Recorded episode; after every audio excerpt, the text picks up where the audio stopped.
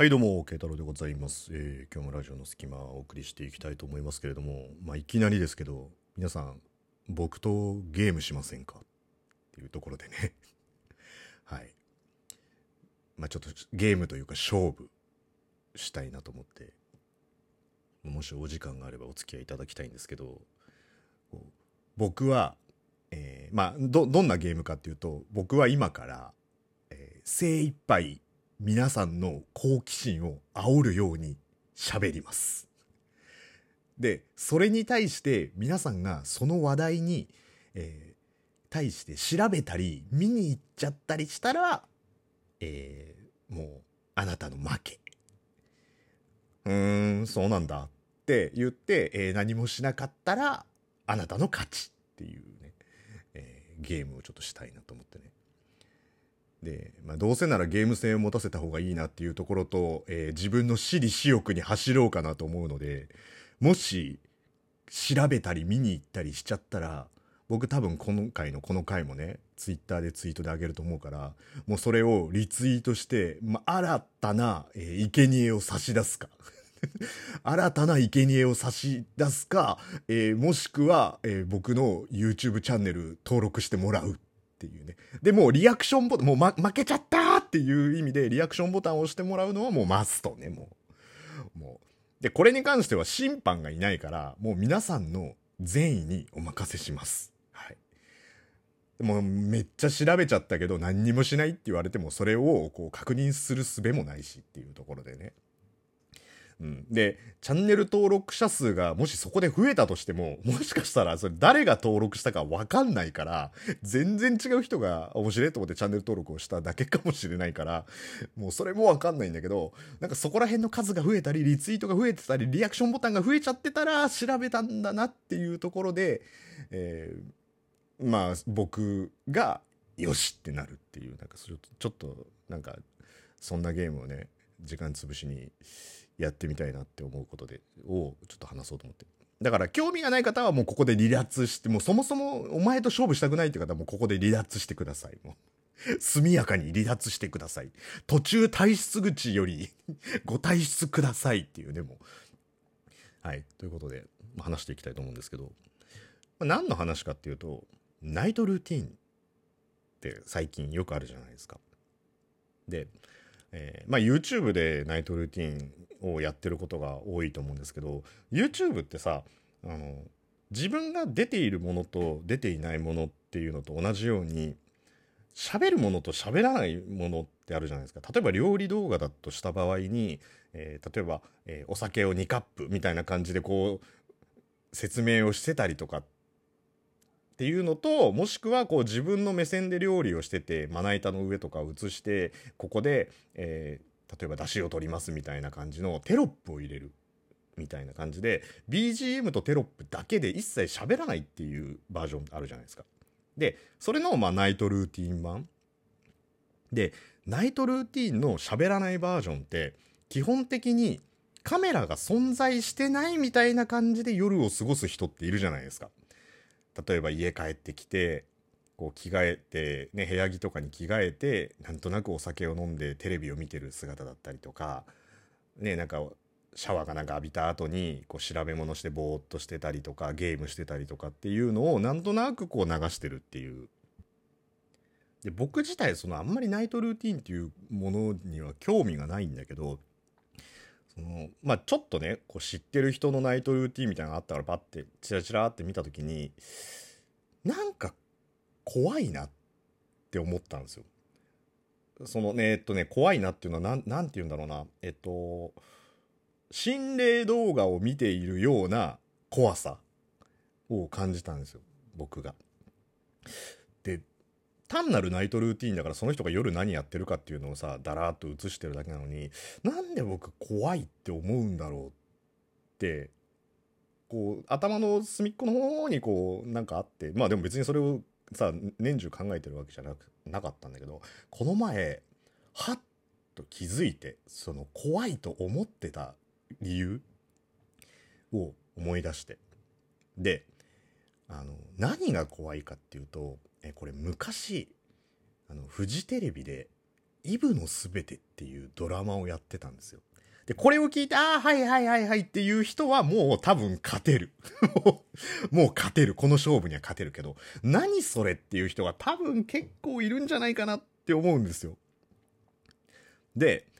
えー、2012年の11月から、えー、12月末の1ヶ月間の間に、え、放送されてた「イブのすべて」っていうドラマがあるんですね。でこのドラマのコンセプトがまさにナイトルーティンなの。で今からいろいろ謎が出てくるんだけどまずその「イブのすべて」っていうドラマ自体が、まあこれね今回僕はみんなに説明しなきゃいけないからちゃんと調べたんだけど2012年の11月5日から12月26日までまずフジテレビに不定期で放送されてるのよ。ここがポイント。で、えー、放送時間が24時から27時27時の間に不定期で放送されてる連続ドラマだったのね。でまずフジテレビの番組普通さドラマって番組のホームページってあるじゃん。それがまず存在してないのね。で、えー、何話放送されるかも分かってないのよ。で、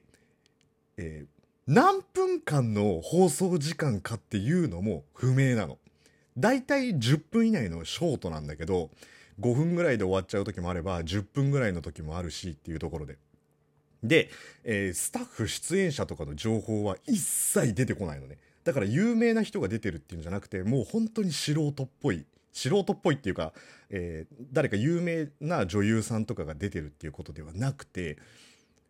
もう本当にこうし今で言う YouTube みたいな状況なんだけどでまあイブっていう、まあ、OL がいるんだけどその人を見ているアダムっていうのがあるんだけどそのどういうドラマかっていうと部屋に女性の部屋に隠しカメラを設置しておいてそれをアダムがずっと僕だけのイブって言って見ているっていうとこなのよそのドラマ自体が。でその隠し撮りをされてるからその OL は部屋でそういうことをされてるっていうのは分かってないから普通に夜帰ってきてご飯食べてみたいなことがあったりとかするんだけどアダムはずっとそのイブを隠し撮りしたカメラで見ていてでアダムは一切喋らなくて僕だけのイブみたいな感じでテロップが出てくるのね。で、まあ、いわゆるストーカーなんですよ。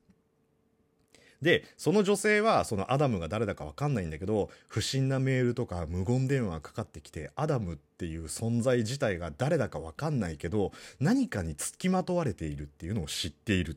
ていう状況で。で至る所でストーキングをして仕事場だったりとか、えー、まあ、通勤途中だったりとかで当然家にも隠し撮りをしてあるからその人の恋愛事情仕事事情みたいなのをずっとただただ淡々と流してるっていう。だけのドラマなのよ。でまあ当然ねあの大人の女性なんでそこにこう男性を連れ込んだりとかするとテロップで「やっぱりイブは悪い子だ」みたいな感じでまたリンゴを食べたイブに罰をイブに罰をみたいなテロップがあってで気持ち悪いことが周りで起きていくっていうことで。で最終的にそのアダムって誰なんだっていうところが描かれている。本当に基本的には無言なの。無言っていうか単なる生活をとってるっていう。でこれ2012年の段階でそのナイトルーティーンの原型みたいなのをやってて今で言う YouTube みたいな感じだし、どっちかっつったらこうなんなんて言うんだろう。ツイキャスとかそういうのにちょっと近いようなちょっと生配信みたいなのを覗き見してるみたいな感じのドラマなのよ。でこれがアダムとイブは何なんだとか、えーいつ放送されるのかとかそれが分かんなかったんだけど当時僕が仕事から帰ってきてテレビをつけるとふっとやってたりとかしてそれをたまたま見ちゃったりとかすることが結構あってで深夜にシーンとしてるところでシーンとしてる女性の部屋がなで女性が黙々と何かをやっててそこに僕だけのイブみたいなのがこうテロップが出てくるっていうとこが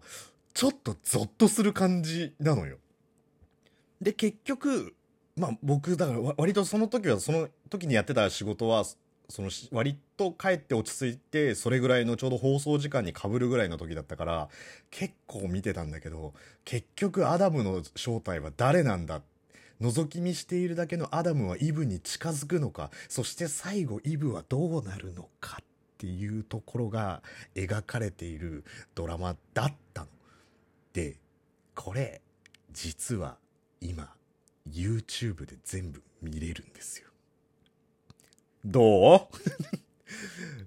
そう。その、このナイトルーティン、人の、えー、OL の女性の、こう、